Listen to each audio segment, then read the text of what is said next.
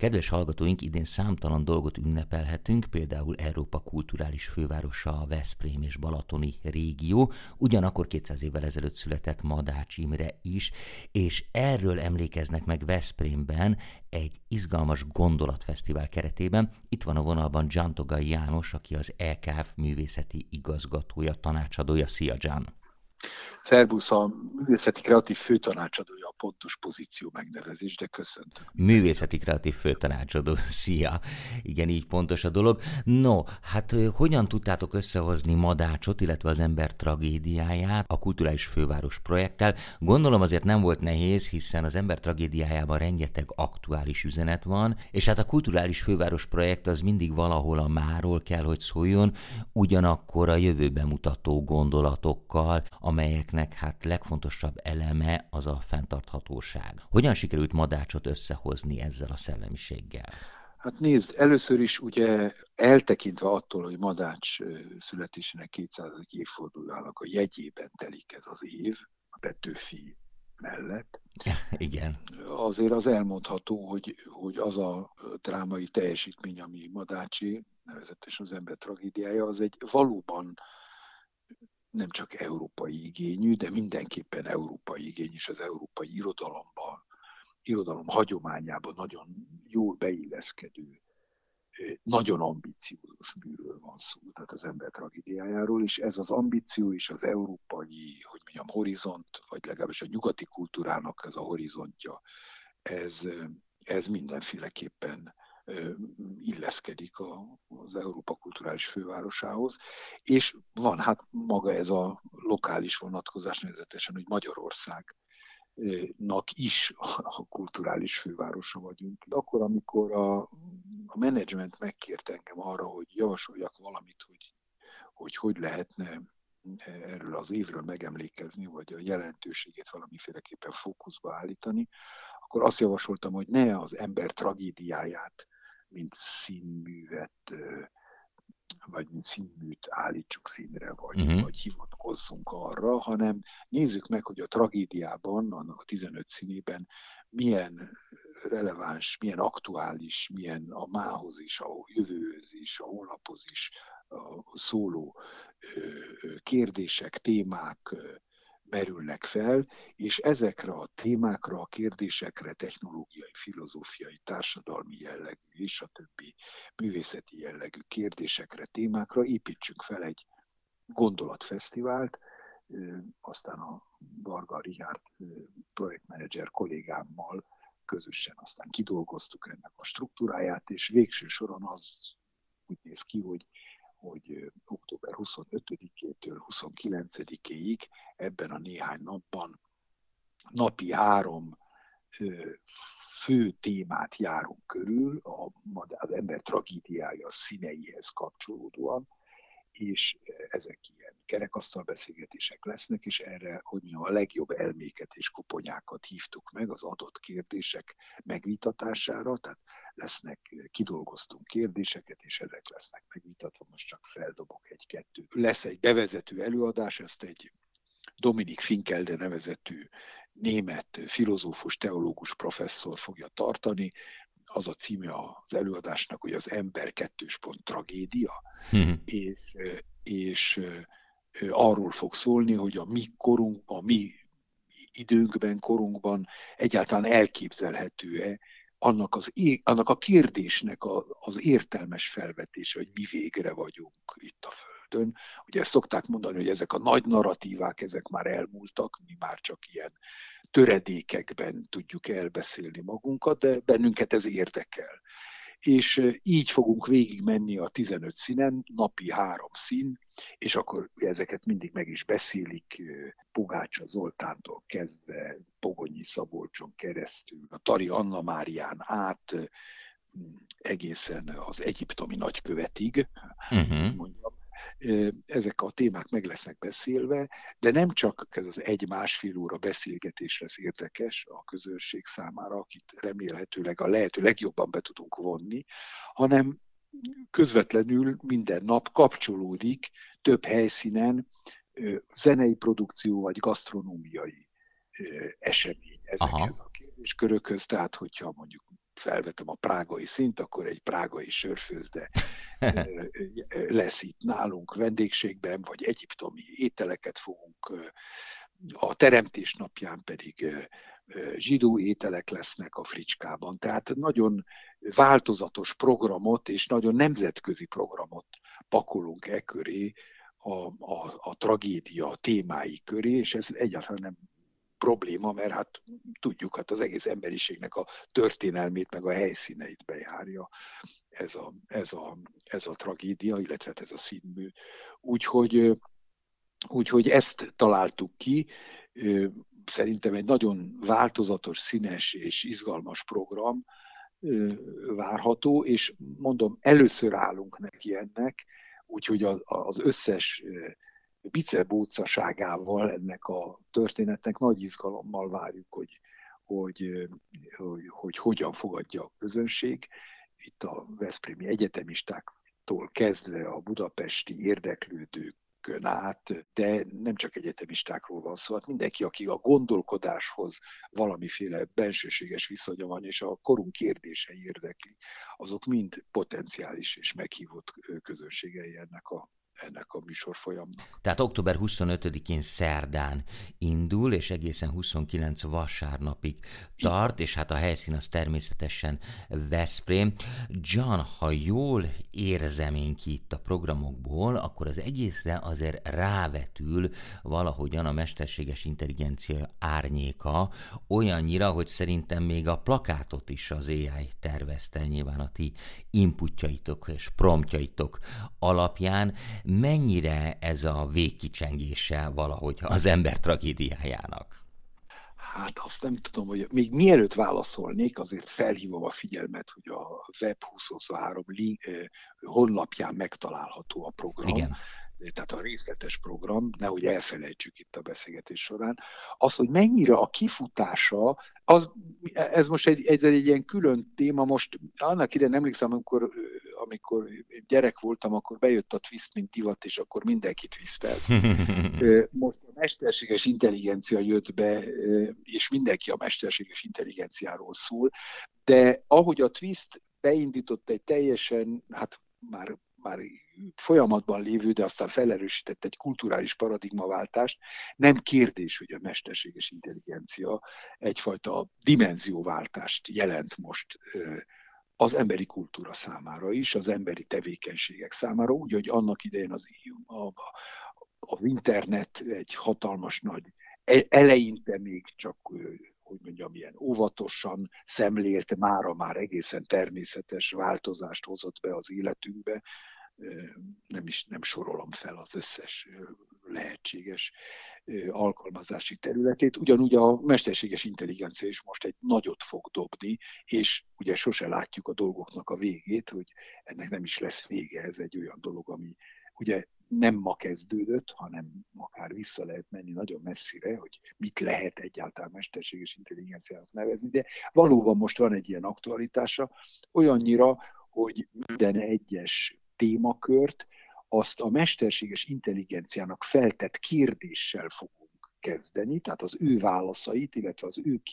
témaspecifikus kérdéseit fogjuk megvizsgálni, és úgy fog elindulni a beszélgetés. Uh-huh. Ami a végét, a kifutását illeti, igaziból a legfőbb téma a végén az a bizalom témája lesz, ugye emberkőzés bízva vízzel, és itt reményeim szerint a Veszprémi érsekkel is, meg a Prezi alapítójával, meg a, meg a nem tudom most pontosan még kivesz részt ebben a beszélgetésben, egyébként azt hiszem én is, kimondottan arról fogunk beszélni, hogy a bizalom, a küzdelem és a bizalom az milyen, milyen helyértékkel bír a mai társadalom számára, a mai médiális kontextusok számára, az együttműködés számára, a világnak a helyzetére nézve valójában a bizalom az milyen, milyen szerepet játszik, és egyébként a technológiai fejlődésbe vetett bizalom is hogy néz ki, és akkor itt valóban a mesterséges intelligencia is,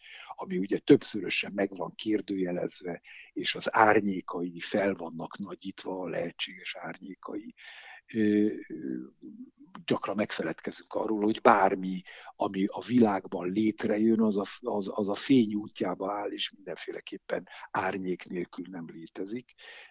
Az egy kérdés, hogy mennyire bízik az ember abban a jövőben, amelyben valóban nagy szerepe lesz a mesterséges intelligenciának is. Hmm.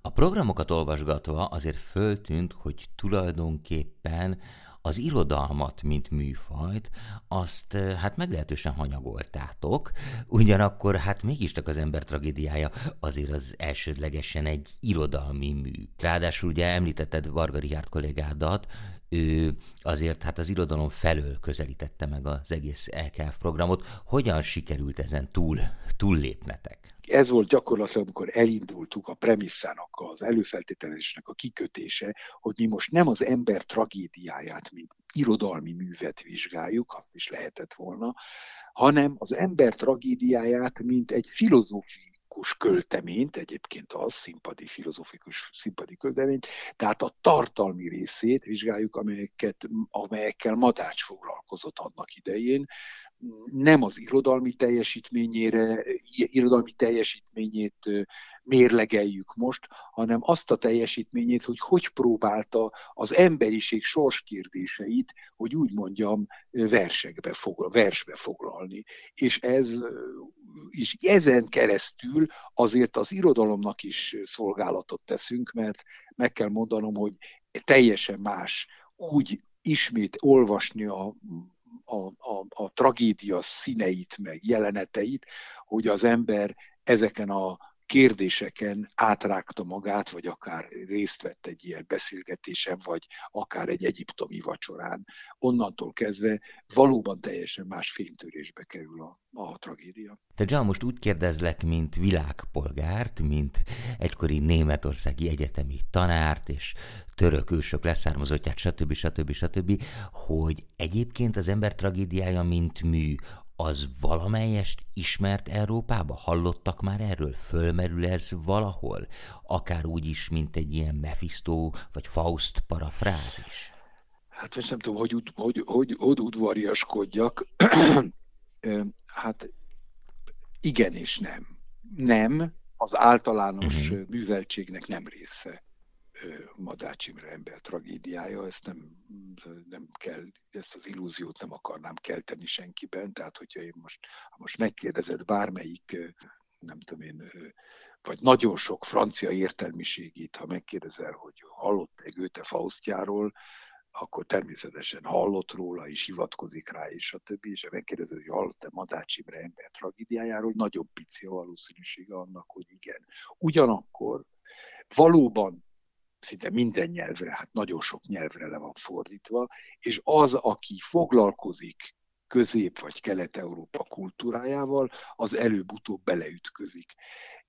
És még egy, tegnap voltam a francia követségen egy más ügyből, kifolyólag egy, volt egy fogadás egyébként a, ugye Molière-nek is évfordulója van most, 400 400 születésének 400 évforduló. És ott a, a, a Comédie Française-nek a színészei voltak jelen ezen a fogadáson, de ott volt a kulturális megbizotjai is a francia diplomáciának, és elmondtam nekik, beszéltem nekik Madács ember tragédiájáról, nem hallottak róla, nem ismerik, de abban a pillanatban, amikor csak felvázoltam magát a témakört, onnantól kezdve láttam azt a csillogó érdeklődést a tekintetükben, tehát a madács ember tragédiája valóban egy olyan teljesítménye a magyar kultúrának, ami, amivel jól, fel, jól kapcsolódni lehet az európai kultúrához. Mindig van ez a kérdés, hogy mi az európai identitás. Igen, ez igen, például igen. kimondottan kimondottan, hogy mondjam, egy európai szemszögből nem véletlen szokták mindig Hegelt is hozzá, vagy Hegelt is felemlíteni a, a tragédia tárgyalásánál. Tehát ez egy olyan kultúrkincse a magyar kultúrának, ami, ami, ami olyan nyelven beszél, ami az európai kultúrának a nyelvét, nyelvét bírja nagy mélységekig. Hmm. A Gondolatfesztivál tulajdonképpen pódiumbeszélgetések sorozat? Persze, de azt nem szabad elfelejteni, hogy zene is van, tánc is van, gasztronómia is van, tehát nagyon sok minden van. Tehát ez egy komplex történet, aminek valóban a, a, a, mag, a magja azok, azok beszélgetések, de azok mindig el is indítanak valamilyen irányba, hogy, hogy aztán az estében az kibontakozik. De érdekes volt az egyik eh, potenciális résztvevőnek, most nem is tudom, hogy részt fog-e venni, úgyhogy nem fogom megnevezni, a, hogy mondjam, a szkepszise, ez nagyon érdekes szempontot vetett fel.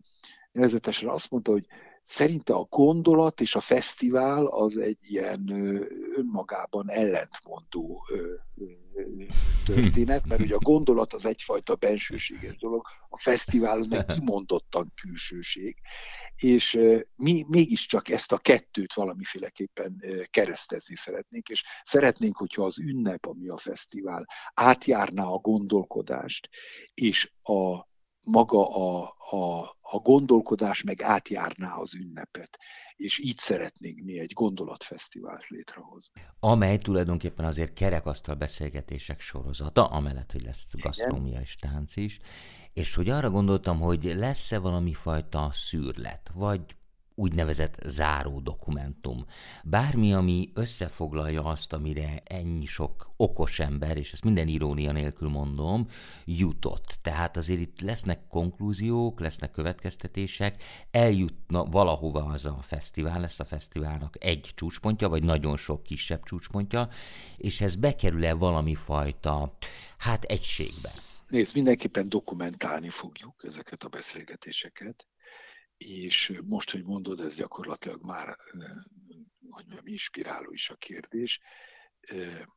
Talán az egyes beszélgetésekből valami fajta rövid videórezümét készítünk, de tényleg egy-két perces valamit, és ezáltal talán létrejön egy olyan 15-20 perces dokumentáció, ami végigvisz ezeken a kérdéseken, és talán azt se kizárt, hogy az utolsó beszélgetésnek valami olyan konklúzív mondata el fog hangozni, ami valamiféleképpen megőrzi a 2023-as gondolatfesztiváltnak az eredményét, vagy a, vagy a fő kicsengését. De mondom, reményeink szerint ez egy ismétlődő történet lesz, és akkor lehet, hogy néhány év múlva a Madács Gondolatfesztiválon vég, dokumentációján végig tekintve láthatjuk azt is, hogy hogyan változnak, vagy változik a világban a kérdések, problémák, kihívásoknak a prioritása, hogy mi, milyen módon lesz fontos az, ami ma talán nagyon égető, az talán holnap után, vagy három-négy év múlva már inkább a háttérbe szorul, és a többi. Tehát én azt szeretném, hogyha ezzel egy, nem egy végeredményt tudnánk felmutatni, hanem, hanem egy folyamatot kezdenénk meg. Jó, hát akkor foglaljuk össze, tehát akkor végül is Veszprémben lesz 25-től 29-ig a Gondolatfesztivál Madács 200 jegyében. Mik a fontosabb helyszínek, vagy hol érdemes keresni a fesztivál összejöveteleit? Hát először is mindenféleképpen online kell megkeresni, hogy melyek a helyszínek. A városnak a, a klasszikus rendezvény helyszínei lesznek ezek, a Hangvilla, az Acticity, ami egy új helyszín, akkor a, a papírkutyában leszünk, a Fricska étteremben leszünk. Egy kicsit hasonlítani fog a struktúrája ennek a történetnek a Holt Szezon című irodalmi fesztiválunk uh-huh. struktúrájához. Ugyanaz egyébként a, a projektnek a menedzsere is, Varga Rihárd viszi ezt az egészet a hátán. Jó, hát akkor a részletek megtalálhatók a Veszprém Balaton 2023.hu-n. Johnny, nagyon szépen köszönöm, hogy itt voltál. Togai Jánossal, a Veszprém Balaton 2023 kulturális és kreatív főtanácsadójával beszélgettem. Akkor nagyon-nagyon sok sikert kívánok nektek, és hát én mindenképpen menni fogok, és azt tanácsoljuk a hallgatóknak is, hogy egy vagy több előadásra nézzenek le Veszprémben, mert érdemes érdemes lesz.